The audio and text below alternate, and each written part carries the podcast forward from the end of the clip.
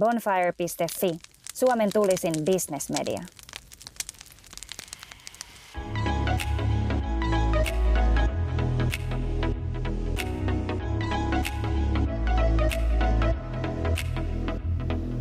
Tervetuloa Bonfire-podcastin pariin.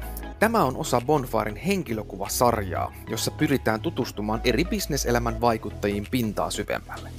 Minkälaiset arvot heitä inspiroivat, ketkä ihmiset ovat vaikuttaneet eniten? Onko jotain, mitä he nyt tekisivät kenties toisin? Muun muassa näihin kysymyksiin pureudutaan seuraavan noin kolmen vartin aikana. Minä olen Harri-Pekka Pietikäinen, bonfire.fi median päätoimittaja ja tänään vieraana ja henkilötarinan kohteena on johtamisen ja asiakaspalvelun konsultti Liisa Holma. Tervetuloa. No kiitos, mukava olla täällä.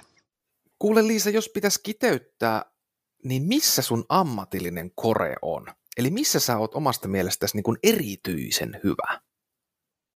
Tosi hyvä kysymys ja tota, varmaan tosi monelle meistä vaikea kysymys, kun tuntuu, että on paljon kiinnostavia asioita, että itse ainakin olen generalisti, niin, tota, niin, niin sikäli. Mutta mun kore on varmaan siinä kohdassa, missä tota, mm, liiketoiminnan edut ja, ja inhimillisyys kohtaa.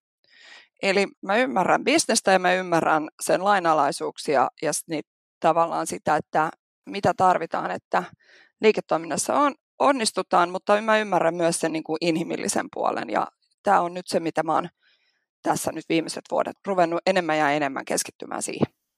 Mistä se sun mielestä johtuu, että tänä päivänä puhutaan aika paljon siitä, että, että nimenomaan tämmöiset pehmeät ja inhimilliset arvot halutaan tuoda osaksi niin kuin usein kovanakin nähtyä liike, liiketoimintaa, elämää tai bisneselämää, niin mistä se sun mielestä niin kumpuaa? Miksi näin? No mun mielestä siihen on kaksi syytä. Ensin on se niin kuin liiketoiminnan syy, joka on siis se, että, että se liiketoiminta ihan vaan, niin kuin, että se on liiketoiminnalle hyväksi toimia tavalla, jossa ikään kuin mennään sen inhimillisyyden mukaisesti eikä sitä vastaan. Eli tehdään siitä enemmän inhimillisyydestä ja, ja ihmisten tavasta olla ja ajatella, niin tehdään siitä enemmän vahvuus yritykselle kuin, kuin joku, joka menee sen yrityksen toimintaa vastaan. Se on tietenkin niin kuin se liiketoiminnallinen syy, mutta sitten on myös tämä yhä enenevissä määrin ihmiset on herännyt siihen, että maailma on mennyt sellaiseen suuntaan, että yritykset on muuttunut enemmän ja enemmän tavallaan jossain vaiheessa sellaisiksi, että, että se yrityksen olemassaolon tarkoitus oli lähinnä vaan osakkeenomistajille tuottaa lisää voittoja ja omaisuutta. Ja se ei loppujen lopuksi, jos se näkyy siinä liiketoiminnassa hirveän voimakkaasti joka päivä, niin se ei loppujen lopuksi ole hirveän sitouttavaa, eikä se ole hirveän mielenkiintoista meille ihmisille työntekijöinä. Ja sitten, jotta me voitaisiin olla onnellisia elämässä, niin se olisi kiva tehdä päivisin jotain, mikä on vähän merkityksellisempää ja tämä on nyt sitten se toinen syy, että jotta ihmiset voisivat tuntea tekevänsä jotain, jotain järkevää ajallaan ja jotain, mikä on heille merkityksellistä, niin se on se toisesta suunnasta kumpuava syy, että ihmiset vaatii nykyään työltä enemmän, koska se työ myös vie meiltä enemmän aikaa ja, ja tota, ajatuskapasiteettia. Koetko sä, että kyse on ihan selkeästi muutoksesta, joka työelämässä on tapahtunut niin kuin isossa kuvassa, vai onko kyse jostain asiasta, mikä tavallaan on, että nämä arvotkin, inhimilliset arvot on tavallaan aina ollut siellä, mutta niistä ei jostain syystä ole vaan puhuttu niin kovaan ääneen ja paljon kuin tänä päivänä? No siis ihan varmasti ja ihan niin kuin selvästihän tämä ei ole niin kuin ihan uusi asia, vaan ehkä kyseessä on niin kuin aaltoliike, jossa me nyt sitten tavallaan mennään taas sitä aaltoa toiseen suuntaan. Et jos luetaan bisneskirjallisuutta, vähänkään vanhempaa bisneskirjallisuutta, niin nähdään, että vielä 60-70-luvulla ollaan oltu hyvinkin, hyvinkin paljon niin kuin bisnesmaailmassakin tämän päivän näkö, näkökulmasta aika inhimillisiä. Mutta sitten jossain vaiheessa se sellainen niin kuin ajattelumalli, joka tulee siitä, että, että tavallaan syntyy tämä ajatus siitä, että yritysten tehtävä tuottaa, tuottaa voittoa omistajilleen, kun tämä ajatusmalli pääsi ikään kuin voimakkaammin vallalle ja, ja sitä kautta arvot muuttuivat, niin myös se toiminta muuttui. Sitten meillä oli tällainen ikään kuin parin 30 vuoden pilotti, jossa me katsottiin, että mit, mitä sitten tapahtuu. Ja nyt me ollaan sitten nähty, että ei se ollutkaan ihan hyvä juttu, mitä sitten tapahtuu, ja nyt me halutaan muuttaa sitä. No kerro vähän, että minkä takia sä oot alun perin kiinnostunut johtamisesta ja sen konsultoimisesta? Mikä, mikä jos mennään niin kuin ajassa taaksepäin, niin mitkä asiat on ollut sellaisia, mitkä on niin kuin tavallaan sytyttänyt sen sun mielenkiinnon tähän aiheeseen? Tämä on tota, mun tapauksessa ja varmaan aika monien ihmisten tavallaan se, mihin he sitten urallaan päätyvät, niin on, on monien sattumusten summa. Ja mun uran sattumusten summa on ollut se, että tota, mun taustahan on siis ollut, mä oon ollut Nokialla töissä ja Nokialla mä sitten olin pitkään töissä Nokian strategiayksikössä ja tein ihan liiketoimintastrategiaa ja siinä, sitä ennen on ollut myös tota, talouspuolella töissä ihan uran alussa. Ja tota, kun mä olin siellä strategiapuolella töissä, niin mun tosi monet kollegat oli vanhoja johdon konsultteja ja mä opin heiltä ihan valtavasti, mutta sitten semmoinen kysymys, mitä mä usein niin jo silloin mietin päässäni oli, että voidaanko me esimerkiksi aina olettaa, että kaikissa tilanteissa nämä niin kuin tavallaan samalla tavalla muodostetut ratkaisut toimivat tai että, että miten se niin kuin ihminen, että kun se on aikamoinen muuttuva tekijä. Ja sitten mä vaihdoin työpaikkaa ja mä menin Nokialta tiedolle ja sitten se mun ensimmäinen, ensimmäinen rooli tiedolla yhden tiedon yksikön strategiajohtajana oli sen kaltainen, että se yksikkö itsessään, niin siellä oli kaiken näköistä muutosta meneillään, mikä aiheutti sitten haastetta nimenomaan siinä niin kuin ihmisten sopeutumisessa siihen uuteen toimintatapaan. Ja se tavallaan se meidän ongelma ehkä siellä tai haaste enemmänkin oli nimenomaan siinä, niin kuin, että miten me saadaan ihmiset mukaan siihen työhön. Ja samanaikaisesti mun siskoni, joka on siis palvelumuotoilija ja opis- opiskellut tuolla Taikissa, niin hän kirjoitti lopputyötään ja pyysi, että mä oikoluen sen, kun se lopputyö oli englanniksi ja mä olin tehnyt jo monta vuotta englanniksi töitä. Sitten rupesin oikolukemaan sitä palvelumuotoilun lopputyötä. Tämä on nyt sitten joskus 2000 2012-2013 varmaan ollut jotain sellaista, nyt en ihan tarkkaan muista, mutta niin sen täytyy olla. Ja sitten mä oikoluan sitä lopputyötä ja mä ihmettelen, että minkä ihmeen takia me ei tehdä tällaisia juttuja strategiatyössä. Että täällä on vaikka mitä hyödyllistä, mistä olisi meille lisäapua siinä strategiatyössä ratkomaan juuri niitä ongelmia, jotka mun työpäivissä tänä päivänä niin kuin on hyvin näkyviä ja joita mä oon muutenkin miettinyt, että mitäs näille asioille pitäisi tehdä. Ja tämä on niin kuin tavallaan ollut mulle se kipinä, että sitten mä rupesin ihmettelemään ja tutkia tätä, että mikä tämä tämmöinen palvelumuotoilu ylipäänsä on enemmän. Ja kiinnostuin siitä valtavasti. Kiitos siskoni. Ja sitten taas toisaalta aloin miettiä sitä niin kuin inhimillisyyttä enemmän, että mä oon aikoinaan opiskellut kansantaloustiedettä kauppakorkeakoulussa, niin sitten mä rupesin kiinnostaa tämä käyttäytymistaloustiede, ja mä rupesin lukea semmoisia kirjoja ja kokonaisuudessaan tätä, että no mitä tämä ihminen nyt siis oikeastaan niin kuin tarkoittaa tässä liiketoiminnassa. Ja mä edelleen niin kuin jotenkin kokisin, että mä oon vähän niin kuin sillä samalla trackillä ollut kaikki nämä vuodet, kaikki nämä vuodet sillä, niin kuin, että se strategia ja se liiketoiminnan haasteiden ratkaiseminen ja se, se niin kuin tavallaan se liiketoiminnan johtaminen on ollut se mun intohimo, mutta mä oon vaan jossain vaiheessa tajunnut, että ei se ole niin yksinkertaista kuin miltä se on ehkä näyttänyt. Et me ollaan niin kuin unohdettu siitä yksi valtava elementti, joka on se, että sitä sitä työtä tehdään, sitä liiketoimintaa tehdään ihmisten kesken. Jos me otetaan sitä huomioon, niin siitä tulee riski, mutta kun se on niin kuin parhaimmillaan mahtava mahdollisuus, niin tässä sitä ollaan. No miten kun sä oot selkeästi tuommoinen niin ongelman ratkoja tyyppiä ja sitten tota, niin samalla puhut paljon just nimenomaan noista inhimillisistä arvoista ja ihmisen niin kuin, tai ihmisten keskinäisen kommunikaation ja kanssakäymisen mahdollisuuksista, niin mua kiinnostaa tosi paljon, että minkälaisia arvoja sulla on, mitkä sua puhuttelee ja minkälaiset arvot sua itseäsi johdattaa? Kauhean hyvä kysymys. Mutta mulle niinku tärkeitä arvoja on ensinnäkin se, että kaikki ihmiset on tasa-arvoisia ja samanlaisia. Kaikkia ihmisiä pitää arvostaa sellaisina kuin he on. Että tämä on sellainen asia, mitä mä tiedän, että meillä on tullut tosi voimakkaasti jo kotoa. Mun perheessä on ollut vähän tällainen niin kuin self-made meininki ja meidän suvussa, ja se niin kuin tulee tosi vahvasti siellä, että kuka tahansa pystyy niin kuin huikeisiin hommiin, että ihmistä ei pidä arvioida sen mukaan, että mistä hän tulee tai, tai kuka, mikä hänen taustansa on, vaan nimenomaan niiden omien toimin, toimien perusteella. Kaikki pitää kunnioittaa. Sitten toinen ehkä semmoinen, mitä sitten tämän kanssa on tullut, on ollut niin kuin reiluus. Että pitää olla reilu. Että se on semmoinen, niin kuin, sanotaan näin, että se on oikein sellainen niin lause, jonka mä muistan lapsuudesta, että mulla on toistettu tosi monta kertaa, että reilu pitää olla. Että pitää olla silleen, että että kohtelee ihmisiä silleen, että, että kellekään ei jää paha mieli ja kellekään ei olla niin kuin, ei niin kuin vedätetä eikä, eikä muuta. niin ne on varmaan semmoista tosi, tosi voimakkaat. Ja näiden varaan sitten ehkä itse sit vanhemmiten ja omien sit muiden elämänkokemusten kautta ymmärtänyt vielä voimakkaammin sen, että miten, miten on hyvin vaikea arvioida ihmistä sen perusteella, mitä näkyy, kun siellä taustalla voi tapahtua vaikka mitä asioita, mistä me ei tiedetä mitään, ja niiden vaikutus sen ihmisen sen hetkisen tilanteeseen on valtava. Ja sitä ei voi päältä päin nähdä. Miten menemättä nyt yksityiskohtiin vielä, niin miten sä koet, että oot sä kuinka herkkä kokemaan ja näkemään epäreiluutta ympärille? Ja mä en tarkoita nyt välttämättä itseäsi kohtaan pelkästään, vaan myös muita kohtaan, jos sä näet, että tämmöistä tapahtuu. Niin... No varmaan, varmaan jopa niin kuin herkempi muita kohtaan tota, osoitettua epäreiluutta. Että mä oon itse vähän tota, myös ehkä vähän niin kuin paksunahkainen ja kasvanut siihen, että kyllä mä pärjään. Et mä oon myös ollut aina vähän tällainen tämmöinen tota, en, en halua, että muille ollaan kurjia, niin tota, kyllä se mulla varsinkin se muiden kokema epäreiluus, niin kyllä se tuntuu tosi pahalta ja kurjalta.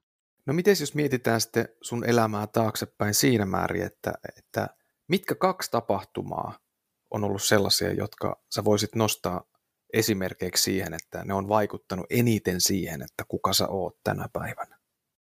tiedätkö, kun mä kuuntelin näitä teidän podcasteja, niin tämä oli, se, tämä oli se kysymys, jota mä oon pelännyt eniten, kun on hirveän vaikea valita vaan kaksi, kun jotenkin omassa mielessä, tietenkin se varmaan johtuu myös siitä, että meillä on tapana rakentaa meidän elämästä semmoinen tarina, joka tuo meidät juuri tähän pisteeseen, mutta omassa mielessäni jotenkin niin tuntuu, että niitä on, niitä on miljoona, triljoonaa. Mutta jos mun pitäisi nyt valita kaksi tapahtumaa sen lisäksi, että sitten on tietenkin niin se tausta ja niin edelleen, mistä mä tuun, niin varmaan niin ensimmäinen ensimmäinen tapahtuma on ollut, tämä mistä mä juuri kerroin, on, on sit ollut se, että mä, mä oikoluin sen sisareni gradua ja mulla jotenkin niin tuntuu, kun mä mietin sitä hetkeä, niin mulla tulee ihan semmoinen, semmoinen olo, että mulla niin lamppu syttyi pään päällä. Että hitsi vitsi, että nämä asiat liittyykin toisiin. Että mä oltiin aina vitsailtu mun siskon kanssa, että meidän urat menee ihan eri suuntiin, että sitten tulee taiteilija ja, ja mä, mä oon tällainen niin kuin, menen täällä liiketoimintastrategiaympyröissä, joka vielä 2000-luvun alussa tuntui ihan eri asialta. Ja nythän me siis tehdään täsmälleen samoja töitä. että se on ihan niin kuin jotenkin tosi hassua. Ja silloin se lamppu syttyy, että eihän me tehdäkään eri juttuja, vaan me tehdään samoja juttuja.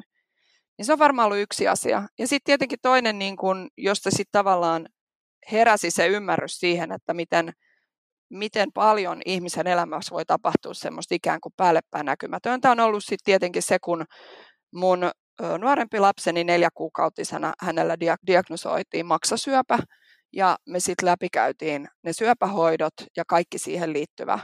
Ja opittiin elämään ikään kuin syöpähän alkaa, mutta se ei ikään kuin lopu. Sitten kun ne hoidot päättyy, niin siitä seuraa semmoinen minimi viiden vuoden epävarmuuskausi, jossa sit se riski uusimisesta toki pienenee vuosi vuodelta, mutta se on pitkä aika odottaa ja miettiä, että mitä tässä tapahtuu.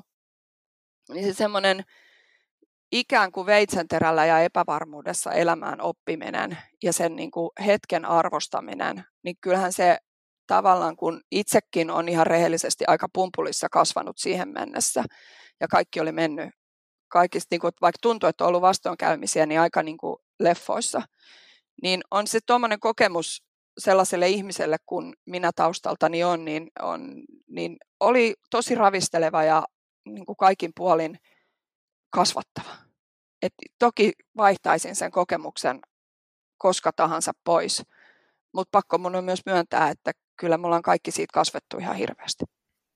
Mä toivon, että sä et seuraavaa kysymystä koe tahdittomana, mutta toihan on ylipäätänsä tuommoinen, että omalle lapselle tapahtuu tai jotain tämän kaltaista, että sairastuu, niin sehän on usein vanhemmalle ehkä se pahin, pahin skenaario elämässä, niin mua kiinnostaa se, että mitenkä sä itse koet, että kun sä oot kokenut sen omalla kohdallasi, niin sen kanssa oppi elämään? No tota, mä, tästä on etätahditon kysymys. Tämä on mielestäni hirveän hyvä kysymys. Mä, näen, mä oon nähnyt siinä tilanteessa, missä me ollaan oltu, niin mä oon tavannut paljon ihmisiä ja ehkä jutellut tavallaan eri tavalla sellaisten ihmisten kanssa, jotka on kokenut jotain samankaltaista tai samanlaista. Ja tota, ehkä semmoinen, mitä mä oon niin paljon nähnyt, niin että on, on hirveän iso onni, jos sattuu olemaan semmoinen tausta ja semmoinen ihminen, joka pystyy suhtautumaan tällaisiin asioihin vähän niin kuin sattuman oikkuina. Et olen tavannut myös joitain ihmisiä, jotka hakee sitä syytä siihen lapsen sairastumiseen itsestään. Ja mä ehkä koen, että meidän kohdalla niin, niin se, mikä oli tosi niin kuin tärkeää, oli, että me alusta asti jotenkin ajateltiin, että meillä kävi vaan aivan jäätävän huono tuuri. Että ei me jotenkin lähdetty sitä ajattelemaan niin, että me oltaisiin itse aiheutettu sitä lapsen sairastumista millään tavalla, vaan se niin kuin tavallaan, että meillä on käynyt aivan jäätävän huono tuuri ja nyt me ollaan kuitenkin niin kuin maailman parhaassa paikassa voidaksemme selvitä tästä vastoinkäymisestä ja nyt ei auta niin kuin mikään muu kuin, kuin keskittyä siihen, että tehdään kaikkemme ja ikään kuin mä ainakin silloin siinä tilanteessa niin kieltäydyn ajattelemasta mitään muuta kuin, kuin sitä, että tämä tulee päättymään hyvin. Että mä vaan niin kuin päätin, että mä en edes lähde siihen, että mä ajattelisin. Totta kai niitä hetkiä on, mutta se oli niin kuin se kantava ikään kuin ajatus mun päässä oli, että, että järjellä sanoin itselleni, että sä et voi mennä siihen suohon, että sä rupeisit ajattelemaan, että mitä jos. Se myös sitten ehkä vähän aiheutti sitä, että mä en myöskään niin kuin pystynyt ihan hirveästi käsittelemään esimerkiksi läheisteni niin kuin muiden kuin ihan tämän lähiperheeni huolta, että mulle ei ihan riittänyt semmoista niin kuin kykyä kantaa esimerkiksi sitten, tai ottaa kantaa siihen niin kuin muiden sukulaisten ja perheen huoleen, että mä niin kuin joudun ehkä silleen sanoa, että silleen huomasin myös, että oli pakko vähän niin kuin rajata sitä, että kenestä kaikesta pystyn nyt huolehtimaan. Mutta sillä tavalla mä koen, että se, että pystyy ajattelemaan, että, että ei itse ole mitenkään syyllinen, niin on, on ollut iso tekijä. Aivan. Toihan on tosi kiehtovaa, kun sä toi, miten sä kerrot, että te suhtaudutte tilanteeseen, niin sehän on hirveän päinvastasta, kun hirveän usein kuulee, että tuommoisissa suurissa ja ehkä jopa traagisissakin tilanteissa, niin pyritään hakemaan nimenomaan sitä merkitystä sille tilanteelle. Ja sä kerroit, että teillä oli vähän toisinpäin, että te tavallaan poistitte sen merkityksen siitä ja ajattelitte, että se on vaan sitä tavallaan huonoa tuuria. Joo, varmaan näin. Mä luulen, että tavallaan siinä niin kuin, meillä oli, meidän vanhempi lapsi oli silloin kolme ja puoli vuotta, ja sitten meillä oli tosiaan tämä neljä kuukautta vanha lapsi, ja mä poistuin sitten sen mun kolme ja puoli vuotiaan tyttären elämästä kahdeksaksi, yhdeksäksi kuukaudeksi käytännössä lähes kokonaan. Niin ei siinä tilanteessa oikein niin kuin ollut kapasiteettia enää miettiä mitään merkityksiä. Et se oli kyllä aikamoinen semmoinen niin kuin päivästä päivään selviämistaistelu. Sitten sen jälkeen toki on sit niinku miettinyt ja purkanut sitä ja kyllähän sitä kaikkea sit seurasi niinku tavallaan semmoinen puolen vuoden käsittelyperiodi, joka oli vaan sitä, että niinku sitä hommaa vaan niinku kelas ja kelas ja silloin niin kuin yritti puhua sitä läpi ihmisten kanssa ja itsekin ymmärtää, mitä on tapahtunut. Mutta kyllä se, niin kuin, mä jaan tämän ehkä vähän tämmöiseen niin kuin siihen kriisiperiodiin ja sitten siihen jälkipuintiin jotka on sitten tavallaan meillä. Että sitten se jälkipuintikin on toki helpompaa siinä vaiheessa, kun se lopputulema oli tiedossa, että meillä kävi tosi monessa käänteessä ihan valtavan hyvä tuuri. Mutta sitten on, nyt mä, mun on pakko lisätä ihan tällä pienenä tietoiskuna, koska, koska olen näihin asioihin tutustunut, niin tästä valtavan hyvästä tuurista täytyy sanoa, että siis Suomessa, jossa kaikki syöpälapset saa samaa hoitoa, niin, niin rikkaimman neljänneksen lapsilla on 30 prosenttia paremmat mahdollisuudet selvitä syövästä kuin köyhimmän neljänneksen lapsilla. Ja se johtuu juuri siitä niin kuin aikuisten kyvystä tukea ja kantaa sitä, tai näin nyt Sylvä tätä tutkii. Mutta uskoisin, että se just siitä niin kuin aikuisten kyvystä tarttua niihin tukeen, osata käyttää sitä sosiaalitukea ja sitten taas toisaalta käsitellä asioita ja olla, olla niin kuin tavallaan pitää itsensä kasassa, jotta ne voi tukea sitä lasta. Näin mä uskon, mutta Sylvä sen tästä tutkii. Kiitos Liisa tosi paljon, että olet tosi rohkea ja avoin näissä asioissa. Mä uskon, että tämmöisten asioiden puhumisella ääneen, niin niillä on tosi iso arvo ja tuki juuri semmoisille henkilöille varsinkin, ketkä painii saman, samankaltaisissa tilanteissa. Mutta hei, nyt mennään eteenpäin. Kerropas, tota, toi on varmasti määrittänyt tapahtumana sun elämää paljon, mutta kuka sun omassa elämässäsi on ollut semmoinen ihminen, jonka sä koet, että on ollut sun tärkein suunnan näyttäjä? Miksi juuri hän? Apua. Mä, mä voisin sanoa yhtä. Saako, saako sanoa tota kolme? Kolme. Tämän, siis... kerran. Tämän kerran. Jos ei kerrota kellekään muulle tähän sarjaan osallistua. Siis ensimmäinen tietenkin, siis nyt mä oon tämän siskoni Ullan, Ulla Holman maininnut moneen kertaan, mutta siis ihan vaan niin kuin se, että meillä on aika paljon ikäeroa, Ulla on mua kuusi vuotta vanhempi, me joskus oltiin samassa työpaikassa, me vieläkin muista, mä olin silloin 18 ja Ulla oli 24, ja sitten eräänä päivänä, kun me oltiin töissä vaatekaupassa, samassa työvuorossa, niin Ulla sanoi mulle, että sähän olet ihan niin kuin järkevä ajatteleva ihminen. Mutta siis se johtui siitä, että me ikäero oli niin valtava, että ei se ollut ikinä ennen nähnyt mua tavallaan vertaisenaan. Varmaan oli aina ollut niin kuin valtavasti pienempi sisko, mutta hän on ollut, niin kuin, että just se, että hän lähti sitten niin kuin taikkiin ja on, on niin kuin sitä kautta tuonut mun ajatteluun paljon sellaista, mihin mä en olisi osannut tarttua muuten, niin on toki ollut tosi, tosi merkityksellistä. Sitten on mun mieheni, joka on tota, kampaaja yrittäjä ollut pitkään ja kampaamoalalla. Hän on siis mega-yrittäjä ja käsittämättömän niin kuin sinnikäs ihminen, jota mä oon sitten taas oppinut yrittämisestä ja siitä tavallaan niin kuin siihen liittyvästä elämästä ihan valtavasti.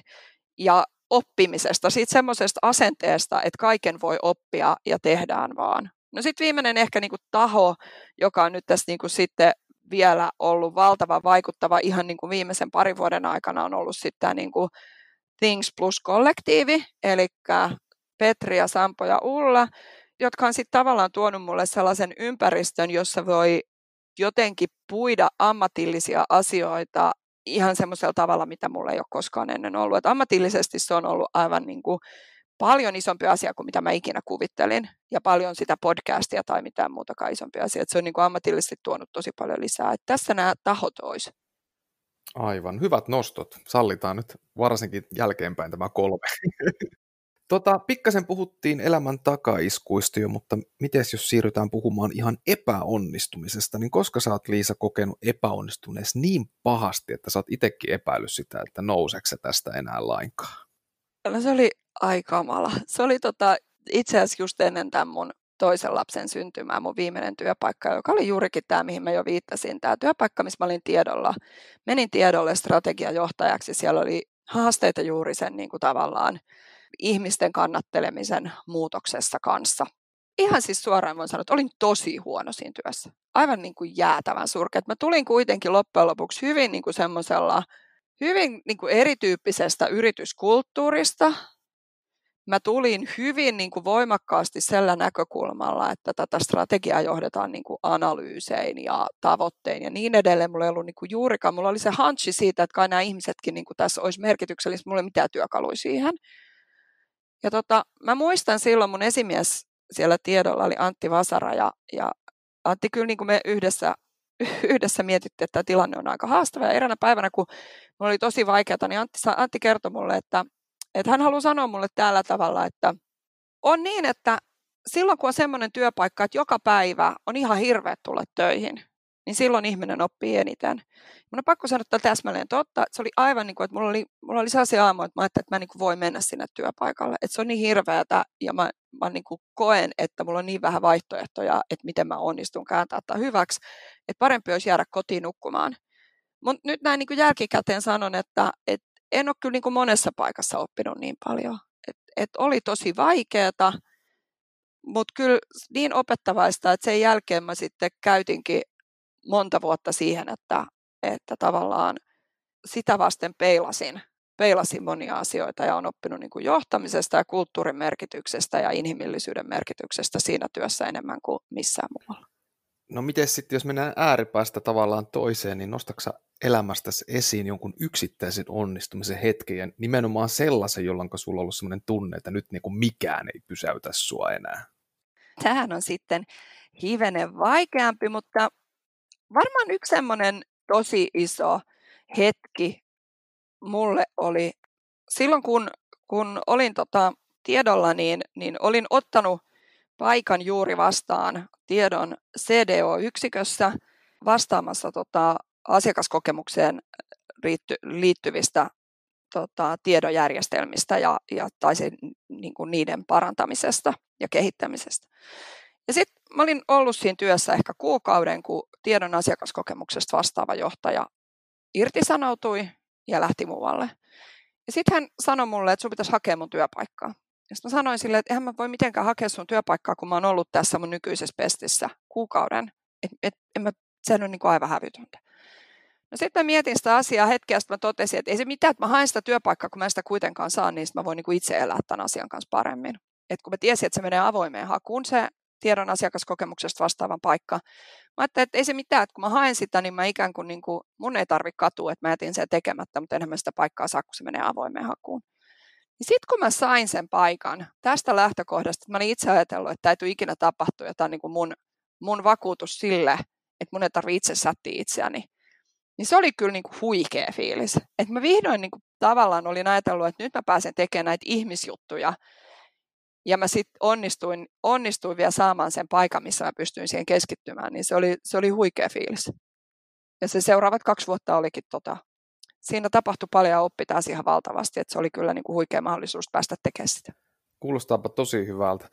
Hei tota, jos sä tässä vaiheessa katot kuitenkin taaksepäin elämää, niin onko jotain sellaista, mitä sä itse tekisit toisin?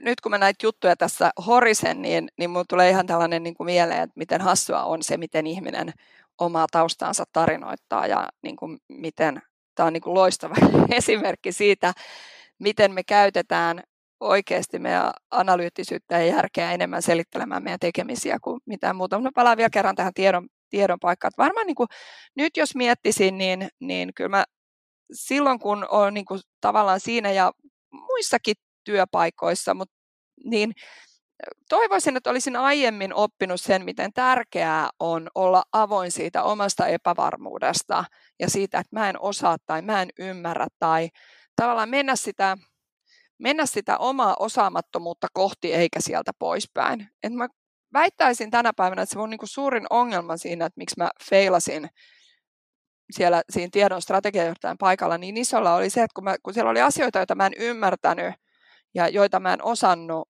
niin mä enemmän niin kuin menin vähän siihen, että, että jos kukaan ei huomaisi, että mä en tajua tätä, kyllä mä niin kuin päällisin puolin yritin opiskella, mutta mä niin kuin reilusti mennyt silleen, että hei, nyt mä tuun niin kuin tänne, että kertokaa mulle, mitä täällä tapahtuu. Ja niin kuin, että mä olisin oikeasti penkonut niin kauan, että mä olisin aidosti ymmärtänyt, että mistä on kyse.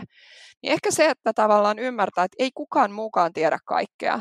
Ja niin kuin kaikkein parasta, mitä voi silloin tehdä, on kysyä ja mennä sitä omaa epävarmuutta kohti. Ja niin kuin ihan rehellisesti sanoa, että en tiedä, en ymmärrä, kerro mulle.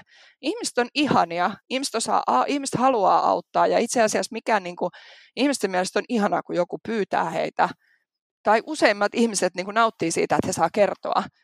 Ja, ja on oikeasti niin kuin, mukavia ihmisiä, haluavat auttaa muita. Niin tästä, tämä pitäisi ymmärtää, eikä vaan niin kuin, miettiä sitä omaa näkökulmaa ja pelätä sitä omaa osaamattomuutta.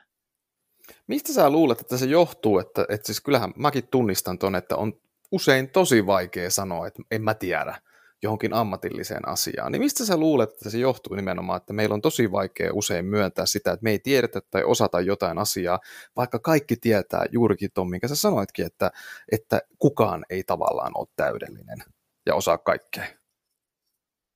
No, mun mielestä nyt me tullaan vähän tähän mun niin kuin lempi, lempiaiheeseen jälleen kerran, eli li, inhimillisyys liiketoiminnasta. Mun mielestä niin kuin se, mitä me ollaan totuttu miettimään menestyksenä, on, on ollut sitä niin kuin, jos mietitään, että miltä menestys näyttää vaikka amerikkalaisissa elokuvissa, niin se näyttää päättäväisyydeltä ja tietämiseltä, siltä, että aina on joku vastaus asioihin. Se, se näyttää siltä, että kun olen päättänyt jotain, niin pysyn tässä päätöksessäni enkä muuta sitä. Se näyttää siltä, että minä kerron teille ja te muut kuuntelette. Ja se näyttää hyvin paljon tämmöiseltä, mutta eihän, se niinku, eihän sillä tavalla aidosti rakenneta menestystä. Menestys rakentuu oikeasti niin kuin mun mielestä mä jossain vaiheessa kirjoitinkin siitä, että laatu ja menestys rakentuu sillä, että koskaan ei mitään asiaa tehdä yksin, vaan aina on vähintään kaksi ihmistä mieluummin enemmän katsomassa, koska se laatu, laatu ja niin kuin sisältö paranee valtavasti siitä, että joku toinenkin miettii siitä omasta näkökulmastaan sen saman asian. Mutta jostain syystä se, mitä me ajatellaan, että menestys on ja onnistuminen on, on sellaista niin kuin omituista niin kuin alfa meininkiä.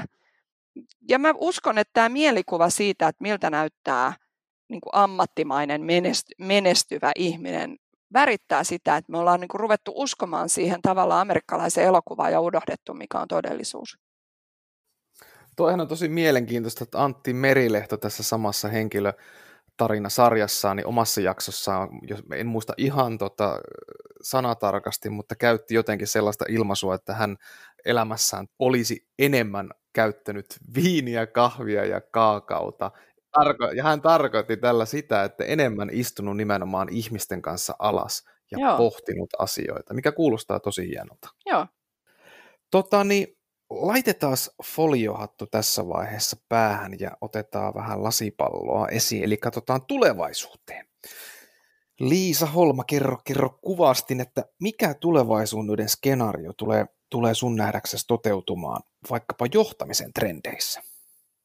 No ensinnäkin uskon, että tämä tällainen niin kuin inhimillisempi ja sitouttavampi johtaminen, ikään kuin parempi johtaminen muuttuu tämmöisestä niin kuin tavallaan siitä, että se on joku, josta kirjoitetaan ja, ja kirjoitetaan blogeja ja puhutaan podcasteista, niin siitä tulee enemmän ja enemmän sitä normaalia ja jokapäiväisyyttä, että se tulee niin kuin ikään kuin elinehto, että mulla tavalla ei varsinkaan asian, niin kuin ensin se tulee tulemaan asiantuntijaorganisaatioihin ja se leviää kaikkialle. Mulla tavalla niin kuin ei voi johtaa, koska se on niin kuin vaan se, millä menestytään ja siitä tulee tärkeää.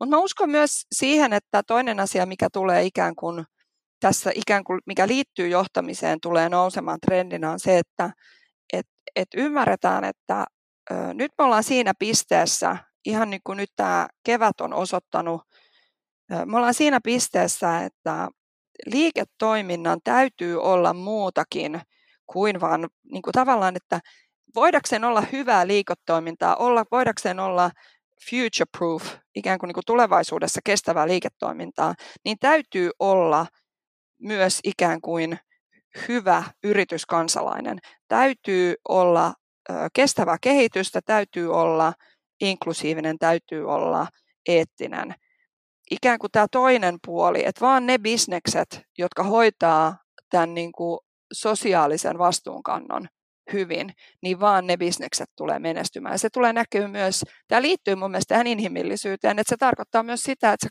kannat sen vastuun myös siitä, miten sä kohtelet ihmisiä sekä asiakkaita että, että työntekijöitä.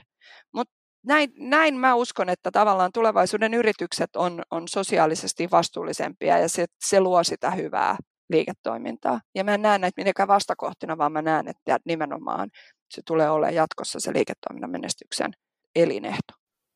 Miten kun me tässäkin keskustelussa on puhuttu aika paljon nyt nimenomaan johtamisesta, ja johtamista puhuminen on ainakin niin kuin mun nähdäkseni niin kuin yksi isoista trendeistä, mitä niin kuin bisneskeskustelussa tänä päivänä nähdään tai kuullaan, niin tota, koet sä, että voiko puhe ja keskustelu johtajuudesta tavallaan mennä liiallisuuksiin? voiko olla niin, että johtajuudesta saatetaan puhua jopa liikaa? No, tämä on tosi hyvä kysymys. Kyllä kaikesta niin kuin ikään kuin voidaan puhua niin paljon, että, että ihmiset kyllästyy sitä kuulemaan. Et kyllä mä, niin kuin, mä ymmärrän tuon ajatuksen ja paljonhan moni, moni trendi on historiassakin mennyt vähän niin kuin pitkäksi. Toisaalta mun mielestä tavallaan se johtajuudesta puhumisen määrän lisääntyminen tarkoittaa sitä, että se aihe kasvaa. Et tietyllä tavalla siitä ikään kuin, niin kuin siinä, siinä muodostuu sellainen luonnollinen trendi, että kun, kun tarjontaa vähän, niin sitä vähää tarjontaa kysytään paljon. Ja sitten kun se tarjonnan, kas, tarjonnan määrä lisääntyy, niin se kysyntäkin rupeaa ikään kuin saturoitumaan ja sitä kysyntää ei enää ole siinä samassa mittakaavassa kuin mitä sitä tarjontaa on. Ja tässä tapauksessa nyt se tarjonta tarkoittaa sitä johtamisesta puhumista. Jos jossain vaiheessa käy vaan niin, että siitä tulee vähän semmoista, niin kuin, että siitä tulee niin kuin perusasia. Että just niin kuin mä sanoin, niin siitä tulee ikään kuin normaalia, että näin nämä asiat pitää vaan hoitaa. Nythän siitä johtamisesta puhutaan, mutta se, se realismi on vielä muualla. Että ehkä tarvitaan myös vähän vähemmän sellaista ideologista puhetta ja vähemmän sellaista puhetta, joka menee käytäntöön. Et siitä mun mielestä on vielä vielä todennäköisesti olisi kysyntää sellaiselle puheelle, jossa puhutaan siitä, että mitä se hyvä johtajuus tarkoittaa muuta kuin teoriakirjoissa. Erittäin hyvä pointti. Hei, tota, viimeisenä kysymyksenä, Liisa Holma, mikä saa sut liekehtimään?